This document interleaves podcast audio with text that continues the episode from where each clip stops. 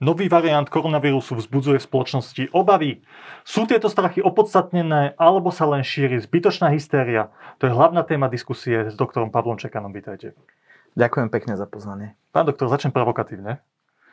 Ehm, váš výrok z 27. júna 2021. Otázka na telo. Delta je maximum, čo môže tento vírus dosiahnuť, ste povedali vy. Milili ste sa, alebo tento výrok ešte stále môže platiť? No, stále platí, že alebo som sa milil, alebo som sa nemilil. Nie je jasná odpoveď, hej? Není jasná odpoveď a vlastne v podstate ani o tom Omikrone nevieme až tak veľmi veľa. A samozrejme, že tam bol aj dotatok k tomu, že bol by som rád, keby som sa nemilil, čiže určitú pochybnosť som k tomuto výroku koncom júna samozrejme dodal, pretože je zrejme, že nikto nevie predvídať, čo ten vírus spôsobí. Avšak e, myslel som to tak, že e, my riešime ten vírus cez rôzne parametre, infekčnosť, virulentnosť a tak ďalej. A, a aj keď povedzme tušíme, že Omikron bude infekčnejší, ešte nevieme ani zďaleka, či bude aj virulentnejší, alebo teda či bude spôsobovať aj ťažšie priebehy. Čiže ešte stále som v hre. Odpoveď teda nie je jasná v tejto Odpoveď nie je jasná a ešte stále som v hre. Dobre, čiže, tak... čiže, ale znovu, znovu áno, je stále, je stále šanca, že som sa naozaj pomýlil a tak je mi to ľúto. O to nejde, teraz skôr ide o to, že čo o tomto, o tej, o tom novej mutácii vieme, ako vlastne vznikol. Ale ak chceme začať tak úplne bazálne, tak položím vám otázku, ktorú som vám už položil, keď sme spolu sedeli v štúdiu a rozprávali sa o tom britskom variante. A to je to, že ako vznikajú tie mutácie, ak to viete veľmi stručne, je zjednodušene ľuďom vysvetliť, že ako je možné, že Áno. opäť vznikla ďalšia mutácia no, toho vírusu. No, viete, e, vírus je v podstate e, dosť nedokonalá štruktúra a e, ako sa delí ten vírus, tak jednoducho dochádza k chybám pri tom delení. Napríklad oveľa k menším chybám dochádza u ľudí. Preto sme dosť stabilní ako druh a stále máme dve ruky a dve nohy, ale napríklad máme nejakú mutáciu, ako sú modré oči, ktoré tiež vznikli v nejakom dávnom, dávnom čase. Ale u toho vírusu tých mutácií pri tom delení, pri tej replikácii vzniká strašne, strašne veľa, lebo nemá dokonalý ten enzym, tú polymerázu a preto, preto mm, tých mutácií e, v tom víruse je veľa. Zároveň to, čo my vidíme a čo my považujeme za mutáciu, je samozrejme e, best of the best, to najlepšie, čo nám vlastne ten ako keby vírus v úvodzovkách ponúka, pretože strašne veľa mutácií nevidíme, pretože oni odumrejú, jednoducho v tom tele sa nepresadia, ale presadí sa len to, čo uniká tomu imunitnému systému. Preto aj tie mutácie naozaj vznikajú väčšinou u ľudí, ktorí majú nejakú imunosupresivitu. Aj, napríklad tu sa špekuluje, že či to nebol HIV pacient, u ktorého vlastne jeho zdravotný stav umožnil, že ten vírus sa tam e, množil a replikoval týždne, možno aj mesiac a stále vytváral nové a nové a nové mutácie, ktoré jednoducho unikali ako keby tomu imunitnému systému. Alebo je to ako napríklad pri britskom variante, bolo to u pacienta, ktorého e, liečili plazmou, to znamená, že krvou, e, transfúziou, ktorá, ktorá bola z pacienta, ktorý prekonal COVID a v ňom boli nejaké protilátky a tak ďalej, tak preto, preto e, vlastne dlhšie ten vírus mohol replikovať a znovu vytvoriť nejakú mutáciu, ktorá unikla proste tomu. Keď ste hovorili, že tá delta, ten delta variant môže byť posledný, taký výrazný a pre nás nebezpečný, tak ste vychádzali z čoho? Prečo by to tak vôbec malo byť? Poviem vám takú moju laickú úvahu k tomu. Uh, viem si vysvetliť tu tento váš výrok napríklad tým, že ste spovedali, že OK, že keď budeme ľudí očkovať, to znamená, že potlačíme možnosť, že ten vírus sa nejakým spôsobom bude meniť, lebo to tá, aj tá vakcína ho nejakým spôsobom zníži jeho účinnosť a vyničíme ho postupne a už nič také životaschopnejšie nevznikne. A keďže sme nestihli tú svetovú populáciu zaočkovať dostatočne a dostatočné množstvo, tak stále mal ten vírus možnosti, kde sa môže deliť a vytvárať nejaké no-, nové varianty. Je to tá odpoveď alebo nie? E, e, je to tretina z toho, čiže tri, tri dôvody, prečo som to povedal. Jeden z dôvodov bol ten, že naozaj tá infekčnosť tej delty bola už dokonca niekoľkokrát vyššia ako u, u tej alfy, teda britského variantu a naozaj aj s mnohými virológmi som sa bavil, kde už fakt, fakt sa to blíži povedzme k takým tým najinfekčnejším vírusom, tak to už človek... Oni tiež majú nejaký limit v tej infekčnosti, Áno, hej, presne tak, presne tak.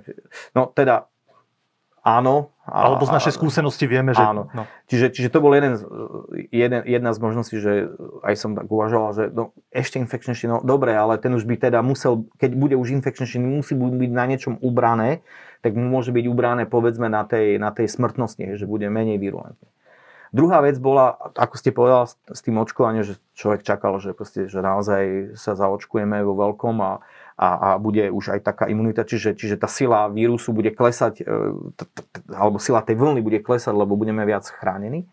A zároveň je tu ešte aj e, tretia vec, že vtedy bola taká téza, e, čo sme mysleli, že podľa Indie alebo tak, že jednoducho tie vlny budú že veľmi vysoké, strme, ale potom veľmi rýchlo klesnú. No a to bol, to bol chybný obraz a, a veľa sa o tom v lete hovorilo a jednoducho vidíme napríklad na Veľkej Británii, že teda sú hore a veľmi dlho sa držia na tom píku a teraz postupne klesajú dole.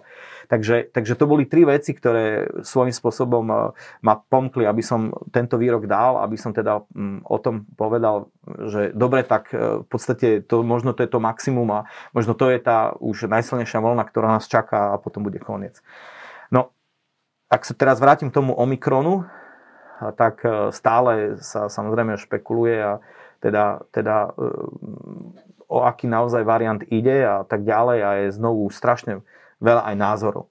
A tu by som teda trošku, prepačte, že, že teda nevyčkam si na ďalšiu otázku, ale, ale poviem jednu vec, že, že ako funguje vedecká metóda. Lebo vedecká metóda funguje aj tak, že, že nehľadíme iba na jeden odborný názor, ale hľadíme povedzme na vedecký koncenzus. To znamená, že vždy, keď e, hľadíme na jeden, tak vynechávame aj ten druhý a možno aj tretí, aj štvrtý. A takto to častokrát býva, hej, že napríklad uh, uh, zrazu počúvame nejaké správy z Južnej Afriky, ktorá, ktorá špekulatívne sa hovorí, že možno to bol e, vírus, ktorý vznikol u pacienta z HIV, ale je tu aj iný odborný názor, ktorý tvrdí, že čo ak ten vírus už koloval e, po tých afrických krajinách niekoľko mesiacov, kde sa naozaj veľmi málo testuje, veď predsa v Botsvane alebo aj Ugande, Tanzánii a tak ďalej, tak sa veľa netestuje. A čo keď to už je vírus, má toľko mutácií práve preto, lebo už sa toľko, toľko pohýbal medzi ľuďmi, že jednoducho vytvoril toľko mutácií, ale ak je tak, ak takto často tie mutácie vytvára, tak možno to je práve že výhoda, hej, že vlastne vymutuje a čiže to je druhý odborný názor a tiež samozrejme treba sa na to dívať, že budeme vedieť, či to tak je naozaj s odstupom času. Čiže, čiže a, a preto sa vám miešajú rôzne aj, aj odborné pohľady na, na, na ten Omikron, teda pôjde o nebezpečnejší vírus ako delta, vytlačí tú deltu a zároveň aj nám zvýši dokonca smrtnosť, alebo naopak, ide o možno infekčnejší, ale zároveň menej virulentný, ľudovo povedané, že bude viac oplikov a menej, menej závažných covidov, čiže viac ľudí bude áno infikovaných, ale menej bude v nemocniciach. Ja by som sa chcel opýtať na, taký ten, na tú mikrobiologickú stránku tejto veci. Ja som čítal rozhovor s pánom Klempom, virológom, na portáli Aktuality a on spomínal takú zaujímavú vec a to sa vás naozaj chcem opýtať, ako by ste to tak laicky vedeli vysvetliť, že on tvrdí, že to nie je variant, ktorý vznikol z tej delty, ktorá je teraz prevalentná, dominantná na Slovensku, ale vznikol z niečoho iného. A, a, a ešte povedal ďalšiu vec, to je ďalšia súčasť mojej otázky, že on samotný ten Omikron má ešte nejakých 20 alebo strašne veľa ďalších mutácií. Avšak on už samotný je mutáciou, nie? Prečo hovorí pán ano. Klempa, že ešte má ďal, strašne veľa ďalších mutácií sám o sebe? Čo tým pán Klempa myslel? Ako tu máme laické rozumiť? Áno, áno, že viete, ono keď sa pozeráte na tú genézu, ako sa ten e, vírus ako keby vyvíja, alebo aké má varianty, tak on má v, v, tej, v tom svojom strome v podstate línie, svoje línie a tento nový Omikron nespada pod líniu Delta, lebo aj, aj, aj Boris, aj viacerí si mysleli, že tá Delta teda už bude ako kvázi, že, že to, to, to, nechcem to povedať na schvál už tým vrcholom, ale teda to, čo bude nás naozaj trápiť najviac v tejto tretej vlne a, a už, už budeme vidieť len subvarianty tej delty. Ale on je pokračovateľom línie B11, čo je v podstate britský variant. To je ten ešte, ktorý sme tu mali ten alfa, ktorý sme tu mali e, v januári, februári, marci, ktorý tu spôsobil druhú vlnu a to je to prekvapujúce, že to sme už čakali, že táto línia sa nebude nejak e, vyvíjať. Tak to je to prvé prekvapenie. No a druhé je, že naozaj, že bežne sme u tej delty videli dve, tri mutácie, ktoré boli nejaké zásadné a tu zrazu vidíme v spike proteíne 32.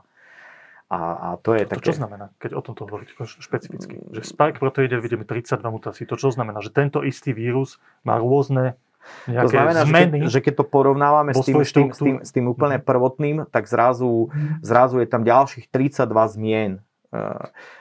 Zatiaľ, čo napríklad u tej alfy boli 2-3, u delty boli tiež 2-3. No a, a, a naozaj nevieme teraz, to, to je tak veľa, že zrazu sme všetci prekvapení, že čo to znamená. Hej? Lebo napríklad my vieme pri niektorých mutáciách predvídať, že napríklad keď existuje taká časť spike, spike proteínu, ktorá sa volá furin cleavage site, to, to je jedno, hej, to je ten názov, tak vieme, že ak tam teda mutácie nie sú, tak e, sa bude slabšie viazať na, na ten ľudský receptor a preto, preto, preto nebude až tak infekčný. Ale zrazu, menej možností. Áno, zrazu ich tam máme, že tri. Že, že čo to znamená? Čo to znamená? Že bude ešte infekčnejšie a tak ďalej. Že, že mnohé veci len teraz tak špekulujeme, že čo tá konkrétna mutácia znamená a vyjadrujú sa k tomu vedci z Ameriky a Južnej Afriky a, a z iných krajín a, ale naozaj nevieme, že budeme musieť to sledovať buď tým, že sa izoluje ten vírus, to znamená, že teraz takíto virológovia ako Boris Klemp sa potrebujú dostať v nejakej pacientskej vzorke, odizolovať vírus a, a naozaj zisťovať teda na bunkových kultúrach, teda, či je infekčný a tak ďalej. No alebo ho musíme teda, musíme teda sledovať v praxi, že čo sa deje. Dobre, že či... a tam už aj nejaké skúsenosti, nejaké základné máme, ak sa nemýlim. Opýtam sa na ten prvý rozmer a to je na tú rýchlosť toho šírenia. Áno. To je dosť dôležitý faktor. A už niečo vidíme minimálne na tých afrických krajinách, že tam sa, ak sa nemýlim, tak tam sa šírilo ešte rýchlejšie ako tá naša súčasná delta. Je to tak? No, aj, aj to je špekulatívne, pretože napríklad dívame sa zatiaľ na čísla z Južnej Afriky, kde teda je dosť vysoký nárast pri tomto Omikrone, ale to je aj preto, lebo oni už boli po tej ako keby vlne tej delty. Čiže nejde o, o povedzme situáciu, kde ten Omikron vytlača deltu. Mm-hmm nie, či, čiže neviem, ne, ale, a, a veľmi neinterferujú tie dva vírusy. No, zatiaľ to není to tak, že by, že by sme na týchto dátach vedeli teda povedať, dobre, tak Omikron vytlača deltu. Áno, je tam veľmi rýchly nárast. Ale uh, ak to porovnáme, samozrejme sú, sú, sú také rôzne obrázky, ktoré ukazujú napríklad na tej Južnej Afrike, že ale dobre, je, ten nárast je rýchlejší, ako bol u tej samotnej delty. No ale keď sa pozriete na iné krajiny, napríklad Holandsko, tak nárast delty pred, neviem teraz, e, mesiacom a pol bol rovnako rýchly, ako bol nárast práve, práve v tej Južnej Afrike.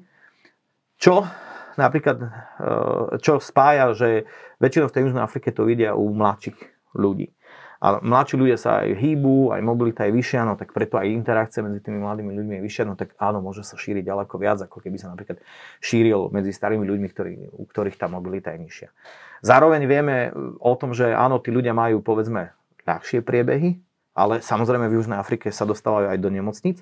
V drvej väčšine ide o zaočkovaných ľudí, pardon, o nezaočkovaných ľudí alebo ľudí zaočkovaných jednou dávkou. V podstate zatiaľ sú čísla, že 0% sú v nemocniciach tých, ktorí e, sú zaočkovaní oboma dávkami. Ale znovu, ide o mladšie ročníky, o mladších ľudí. Preto nevieme povedať, ako napríklad zareaguje, zareagujú naši na, e, naši rizikovejší ľudia, starší ľudia, povedzme v krajinách, kde aj tá dĺžka dožitia je dlhšia, lebo viete, my sa tu môžeme baviť o regiónoch a slamoch e, v Afrike, kde je naozaj dĺžka mm-hmm. dožitia. Takže keď som sa vás pýtal, že, že aká je tá jeho rýchlosť šírenia, tak vaša odpoveď je, že nevieme. Že vidíme nejaký nábeh, nevieme, vysoký nábeh. Nevieme, ľudí, že... ale zároveň, zároveň treba povedať aj B, a to je to, že v dnešné, myslím, že dnes ráno už som čítal, že ohlasila aj Brazília, teda záchyt Omikronu a to znamená, že už máme 20 krajín po celom svete vyslovene, že Južná Korea, Hongkong, Brazília, Kanada, Nemecko, Holandsko, dokonca Škótsko. Máme záchyt u pacienta, ktorý nemal cestovateľskú anamnézu.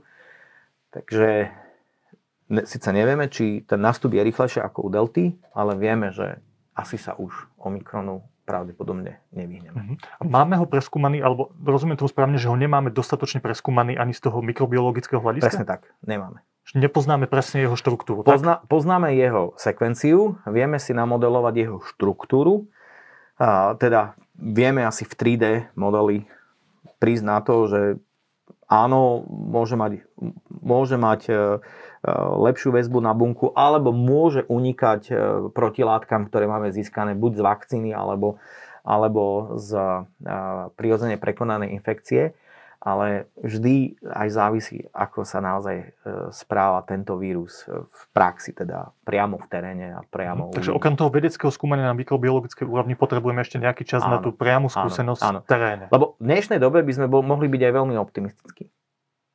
To znamená, znovu by som bol v hre s mojim výrokom. A mohli by sme byť veľmi optimistickí. Čo nám dáva nádej na ten optimizmus? No tak napríklad, ale znovu... Z toho, čo vieme dnes. Znovu, berte to tak, že to sú veľmi limitované informácie, a ja to vôbec ne, ne, nehovorím ako vedecký fakt. Toto je špekulácia čistá, Áno. To znamená, že keď napríklad máme zozberané informácie o všetkých tých cestovateľov Hongkong alebo nakazených v Holandsku, teraz dokonca Francúzsko, Nemecko, Škótsko, Kanada tak ďalej, tak o všetkých sa hovorí, že, že sú zaočkovaní a majú mierny priebeh. To je dávka optimizmu, to znamená, áno, tak očkovanie chráni, že, že, že, že by to mohlo byť, funguje. Vakcína funguje. Preto mnohé autority nabadajú dokonca ešte na, aj na ten booster. E, takže to, to by sme mohli brať ako naozaj optimisticky a zároveň znovu aj z tej Južnej Afriky minimálne e, doktorka, ktorá má na starosti týchto pacientov, hovorí, že naozaj, že tie priebehy sú zatiaľ, že únava, e, bolesť svalov a tak ďalej, ale že, alebo poviem to tak inak, laicky, že do, doposiaľ nevieme ani o jednom pacientovi, ktorý by na Omikron variant zomrel.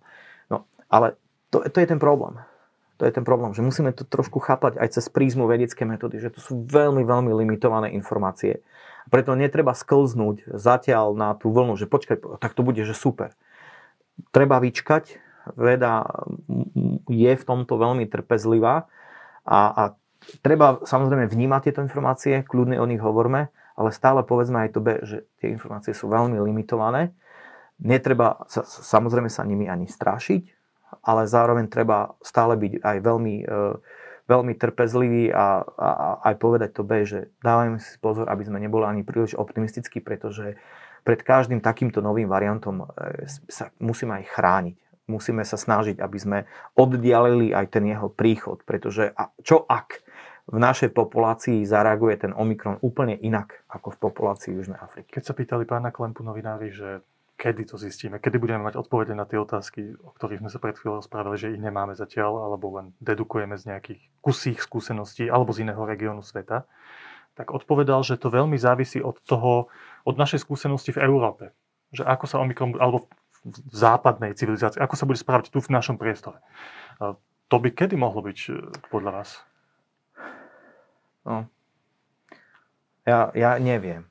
A niektorí hovoria, že do dvoch týždňov by sme mohli vedieť minimálne z nejakých laboratórnych e, experimentov, teda ako ovplyvňuje Omikron efektivitu vakcín. To by mohla byť tá prvotná informácia, ktorú, ktorú budeme mať. To znamená, že pravdepodobne už aj, aj farmafirmy majú k dispozícii vírus, e, ktorý e, pravdepodobne buď izolujú, alebo už izolovali a môžu testovať Áno, myslím, že som zachytil výrok riaditeľ Moderny, Áno. Spojených štátov, ktorý bol dosť skeptický k účinnosti vakcín voči tomuto variantu. Áno, povedal, že, že je tam šanca, že efektivita vakcín bude klesať, ale tiež povedal aj to B, že si musíme vyčkať minimálne 2 týždne. A, ale ako sa bude naozaj správať v praxi, napríklad, viete, tak ako som povedal, v Južnej Afrike tá vlna klesla. No, vtedy ten nárast vždycky pri úplnom poklese nárast môže byť vyšší. A napríklad my sme teraz na vrchole delty, respektíve na vrchole, teda blízko vrcholu tej tretej vlny, kde máme 100% prevalenciu delta variantu. Otázka znie, že ako by sa správal ten Omikron u nás, či by naozaj vytlačal tú deltu. Lebo to naozaj nevieme povedať je zatiaľ. Mhm. Vy ste známi tým, že tvoríte, vytvárate testy, PCR testy, tak asi aj pri tomto variante je pre vás veľmi dôležitá otázka, že či tie vaše testy budú fungovať, alebo či budete musieť urobiť nejaké zmeny v štruktúre tých vašich testov, aby zachytili tento variant. Ako v súčasnosti k tomu pristupujete vo vašej firme? Tak my k tomu pristupujeme úplne rovnako zodpovedne, ako sme k tomu pristupovali pri iných variantoch a ako to robíme na mesačnej báze. Lebo sú dve veci, ktoré sú dôležité pri, pri takomto novom variante. Jeden Jedna vec je, či dokáže zachytiť e, nie samotný variant, ale dokáže ako keby zachytiť vírus vo všeobecnosti, teda dokáže diagnostikovať COVID-19. A, tak v tomto prípade vy musíte sledovať, to je jedno, či to je delta, či to je omikron, alfa, beta, gamma alebo kappa, vy musíte sledovať tieto sekvencie, či naozaj tam, kde cielite v rámci genomu vírusu, či naozaj nie sú nejaké zmeny, nejaké mutácie, ktoré by mohli ovplyvniť citlivosť vašich testov. To by mal robiť každý jeden výrobca. Ak to nerobí, tak e, potom e, môže nastať, môže nastať, že zrazu máte falošné negatívne výsledky v rámci PCR. A, tak samozrejme my sme to urobili aj pri Delte, aj pri Omikrone a to, čo, čo, čo mu vieme aj prispôsobiť napríklad testy, že ak je nejaká mutácia, povedzme v časti E génu, na ktorý cieľime, alebo v časti RDRP génu, tak my môžeme samozrejme vymeniť alebo presyntetizovať ten, ten primer alebo probu, tú sekvenciu na základe novej informácie, že áno, je tam proste iná báza, iné, Opýtam iné písmenko. Aby som, aby som to zjednodušil, že keby použijeme ten váš PCR test, ktorý je určený na, na delta variant, na Omikron, tak je úplne rovnako spolahlivý, alebo ste museli urobiť nejaké zmeny podľa toho, čo teraz už vieme? Uh, je tam jedna malinká zmena, ktorá síce, síce nie je podstatná pre všetky vzorky, ale pre niektoré nejaké percento vzoriek môže byť, uh, môže byť zásadná. Ale preto, aby ste vedeli predimenzovať tie vaše testy, už máte už v tejto chvíli dostatok informácií. Áno, tak to je? áno, áno. Ale potom je tu druhá vec, a to je, či vieme použiť takéto RT-PCR testy na špecifický záchyt toho Omikronu. To je ďalšia možnosť, ktorú PCR test prináša. No a to je práve spojené už s tou vašou prvou otázkou. Tým, že vlastne Omikron sa je, je ako keby e, vyvíja sa z tej linie B11 a britský variant bol B117, tak on obsahuje dosť e, e, špecifickú vec v rámci spike proteínu, volá sa to delecia 69 lomene 70 a Túto deleciu dokážu RT-PCR testy zachytiť špecificky. A to je veľmi dôležité. To znamená, že, že my už vieme zobrať ten, lebo my sme mali test na britský variant a vieme tento test veľmi rýchlo vziať, rýchlo zmodifikovať a mať už vlastne test na to, aby dokázal nielen povedať, že, že diagnostika COVID-19, ale že to je špecifický Omikron. A výhoda je v tom, že tá, tá delta, delta variant tú deleciu nemá. A tým, že my máme 100% prevalenciu e, delta variantu na Slovensku, tak v momente, keď zachytíte túto deleciu, tak viete, že je to suspektná vzorka. A vysoká pravdepodobnosť že je to Omikron. A viete to potom rýchlo potvrdiť. A to nám vie pomôcť v čom? Že nemusím robiť tú sekvenáciu v labáku, ktorá trvá nejaký dlhší čas, ale viem hneď rýchlo určiť vďaka tomu testu, že to môže byť Omikron. Áno, to je, to je výhodné v tom, že ak by, ak by zatiaľ ten variant bol Omikron iba v Afrike, tak viete si povedať, dobre, no tak všetci, ktorí prichádzajú z Afriky, tak ich proste odsekvenujem. Hej. Ale zrazu už to není tak. Zrazu máte záchyt v Holandsku, Nemecku, Škótsku, Kanade a už sa to pomaly blíži a neviete, z ktorej strany to príde, tak uh, máte dve možnosti. Zavrieť hranice, no ale toto nie je, nie je úplne najlepšie, lebo to vám môže ničiť ekonomiku. Alebo jedna z vecí je, že naozaj proste máte takýto test, lebo viete, vy viete urobiť sekvenovanie možno na Slovensku, ak zapneme, že fakt kapacity a tak urobíme koľko, 600-700 zoriek týždenne, ale týmto, takýmto RT-PCR testom viete urobiť aj, aj 10 tisíc denne, hej, čo vám násobne zvyšuje kapacitu a hlavne zrýchluje ten možný záchyt. Vy viete potom týchto ľudí veľmi rýchlo odchytiť, sledovať, dať do karantény, izolovať a tak ďalej. A viete signifikantne spomaliť nábeh toho Omikronu k nám. Čiže nie som si úplne istý, či už vieme tomu zabrániť, ale vieme, vieme tomu nábehu signifikantne ho vieme spomaliť. A to môže byť, povedzme, v situácii, v ktorej sme teraz, že máme plné nemocnice, ak by teda išlo ešte o horší variant, čo dúfajme, že nie, tak, eh, tak toto by mohla byť veľká pomoc. Dobre, toto bola diskusia o Omikrone. Na záver by som chcel, ak by ste skúsili zhrnúť to, čo o ňom vieme, tie najdôležitejšie veci a tie najdôležitejšie veci, ktoré o ňom nevieme. Môžeme to skúsiť? Uf, uh, tak vieme, že už sa nachádza v 20 krajinách. Uh, vieme o týchto 32 mutáciách v spike proteíne a samozrejme aj o iných mutáciách, ktoré mohli by ovplyvniť uh, PCR testy. A, a o tom treba veľmi...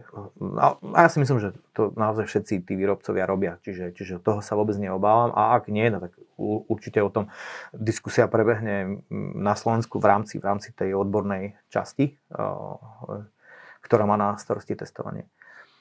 Zatiaľ vieme o ňom len to, že, že teda šíri sa rýchlo, a, ale zatiaľ tie priebehy nie, nie sú nejaké veľmi vážne a, a to je tak asi všetko. Čo a čo nevieme? Čo, nevieme na 100% ako rýchlo sa šíri? Nevieme, nevieme na 100%, 100% aký, akú má smrtnosť? Nevieme na 100%. Ako na ňo fungujú vakcíny presne? Alebo inak zhrnem. Nevieme, či je dominantnejší ako delta. To je pre nás absolútne alfa omega, čo chceme vedieť. Či, je dom, či dokáže vytlačiť deltu, to znamená, že je ešte infekčnejší, a či je ešte aj virulentnejší, že, že, nára, že bude ešte väčší na, ako keby nápor na nemocnice, čiže ešte väčší nápor na, na, na že bude ešte viac ťažkých príbehov COVID-19.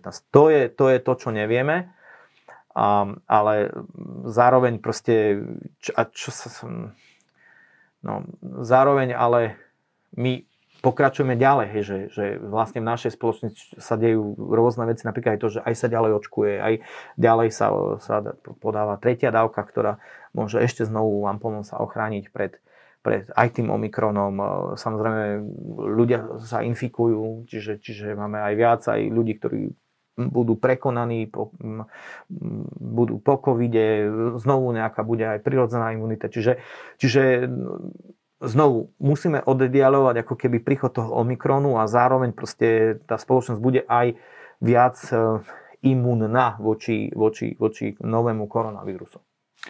Mám ešte druhú tému a v nej dve otázky. A tá týka celkovo pandémie, keďže vy aj ako osobnosť sa k pandémii dlhodobo od jej začiatku na Slovensku vyjadrujete. Pred týždňom tu sedel bývalý minister zdravotníctva, pán Marek Krajčí, a on Samozrejme hovoril, že ako to má súčasný minister ťažké, že určite by netlačil na jeho politickú výmenu a tak ďalej. A to ani nie sú otázky pre vás ale tvrdí, že ten manažment pandémie jednoznačne zlyhal, keď sa pozrieme na súčasnú situáciu. Citujem, keď v tretej vlne dôjde k niečomu ako je lockdown, ktorý máme dnes, je to zlyhanie manažmentu pandémie, pretože máme očkovanie, účinnú liečbu pre rizikových, máme samotesty, aj masívne, masívnejšie testovanie by sa robili jednoduchšie, hovorí pán Krajčí. Máme skúsenosti z predchádzajúcich vln, napriek tomu, keď musí krajina preskúpiť k lockdownu, tak sa niekde urobila chyba. Vy sa viete s takým tvrdením stotožniť, keď sa pozerá... Vy ste videli, ako manažovali pandémiu rôzni politici, ako sa k tomu odborníci no. vyjadrovali. Mýli sa pán Krajčí, alebo nie, no, tým, vás? tým, že sa dívam na to viac ako vedec a viem, že tá proste delta je oveľa viac infekčnejšia ako povedzme tá alfa, ten, ten britský variant. Teda vidíme, že sa boríme s oveľa ešte väčším nepriateľom v tretej voľne ako v tej druhej.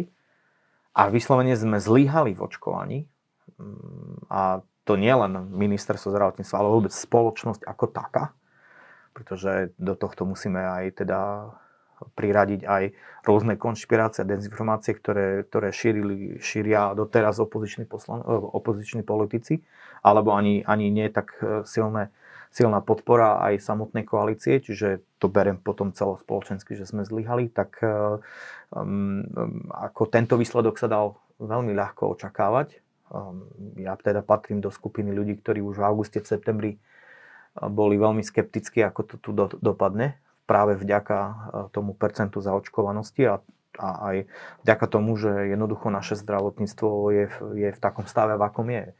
Ehm, vy keď máte odchod 1300, približne 1300 zdravotníkov po druhej vlne, buď, do, do, buď odišli do dôchodku, alebo z ťažkého psychického stavu, pretože to je pre tých zdravotníkov obrovský psychický, e, psychicky ťažké vidieť zomierať ľudí a pre, aj pre mnohých mladých zdravotníkov, alebo proste odišli za lepšími finančnými podmienkami, no tak, tak, tak áno, táto vlna je taká, aká je. No, je veľmi ťažká a samozrejme áno, nikto si z nás už ten lockdown ani neprijal. Ale či sa dalo urobiť niečo lepšie, no vždy sa dá niečo urobiť lepšie. Vždy. Aj v tej druhej vlne sa dalo niečo spraviť lepšie a, a určite aj v tej tretej sa dalo. Čiže ja by som hodnotenie nechal na oveľa ešte lepších odborníkov ako ja, ktorí sa povedzme dívajú, ako by mali byť nemocnice pripravené z hľadiska, alebo poviem to inak, nech sa k tomu vyjadrujú ľudia, ktorí sú uh, v tom systéme, ako je Peter Vysolajský, alebo, alebo, alebo Peter Sabaka, Alena Košťalová, alebo, alebo naozaj ľudia, ktorí o tom zdravotníctve vedia ďaleko viac ako ja. Ja len môžem povedať, že naozaj, naozaj boríme sa s oveľa horším vírusom a preto sa aj prajem, aby sme oddialili ten Omikron, aby, aby to nebolo ešte horšie. Posledná otázka je na vás ako na občana. Vy ste čas svojho života strávili aj za hranicami, že ste na Islande alebo v Spojenom kráľovstve. A myslím, že v týchto mesiacoch vidíme v tej slovenskej spoločnosti veľa takých veľmi znepokojujúcich faktorov. Vidíme obrovskú nedôveru voči štátu, voči štátnym predstaviteľom, voči politikom ako takým, ale aj štátnym inštitúciám. Aj voči, voči niektorým vedcom. A veľ, vidíme veľké rozdelenie spoločnosti. Vidíme aj ekonomické obavy, zvyšujúcu sa infláciu a tak ďalej. A aj na tých internetoch, však vy osob, máte osobnú skúsenosť je teda veľa negatívnej energie, keď to tak nazvem. Máte v sebe, v hlave aj vo svojom občianskom živote niečo, čo podľa vás môže túto situáciu zlepšiť? Neviem. Priznám sa, že neviem. Ja, ja som veľmi sklamaný z toho, v akom stave sa naša spoločnosť nachádza. A, a sám dlho nad, nad tým premýšľam, že ako by sa dalo pomôcť. Znovu netvrdím, že veď vidíte, začali ste prvou otázkou, ktorá, ktorá začala možno aj spôsobom, že aj ja som sa mohol zmýliť v pandémii. To, to znamená, že, že jednoducho každý sme aj buď aj k tým pozitívom, aj negatívom nejakým spôsobom prispeli, či sú to médiá, politici, samotní vedci, odborníci, čiže všetci máme kvázi buď, e, ak vyhráme, tak e, máme na tom e, svoj, svoj diel, alebo ak zlyháme, tak máme na tom svoj diel tiež. Jednoducho všetci sme na jednej lodi. Ale ako tomu pomôcť? Väčšinou ma napadajú len také veci ako dlhodobo, dlhodobo lepší systém e, v školstve, čo sa týka výuky kritického myslenia, aby ľudia naozaj dokázali, povedzme, pochopiť, čo je to tá vedecká metóda. Hej, že, že, že zrazu nemôžete zobrať jeden článok vedecký a, po, a na tom si postaviť svoj názor. Že musíte hľadať, čo je to ten vedecký koncenzus. A, a k tomu vám dopomáha to silné kritické myslenie, ktoré, ktoré sa musíte aj naučiť v škole aj, v rodine. Alebo sú to, sú to rôzne také veci typu, že poďme teda naozaj niečo urobiť s tými sociálnymi sieťami, poďme naozaj ich nejakým spôsobom, poďme obmedziť šírenie skutočných dezinformácií, hoaxov, napríklad alebo aj nenávistí. Poďme s tým niečo spraviť ako spoločnosť, veď, veď to, čo sa odohráva v dnešnej doba na sociálnych sieti, veď to je, to je niečo, to je niečo strašné. Hej, že v podstate na nikom nezostane nitka sucha. Hej, bez ohľadu na to, či robíte veci dobre, zlé, alebo či sa snažíte pomáhať, alebo, alebo nepomáhať. Čiže väčšinou vám napadajú takéto veľké, komplexné systémové riešenia a, na tie, a o tých sa určite budeme baviť ešte po pandémii veľmi veľa. To bol doktor Pavol Čekan. Ďakujem veľmi pekne, že ste prišli. A ďakujem za pozvanie a prajem ešte ľuďom pekný večer.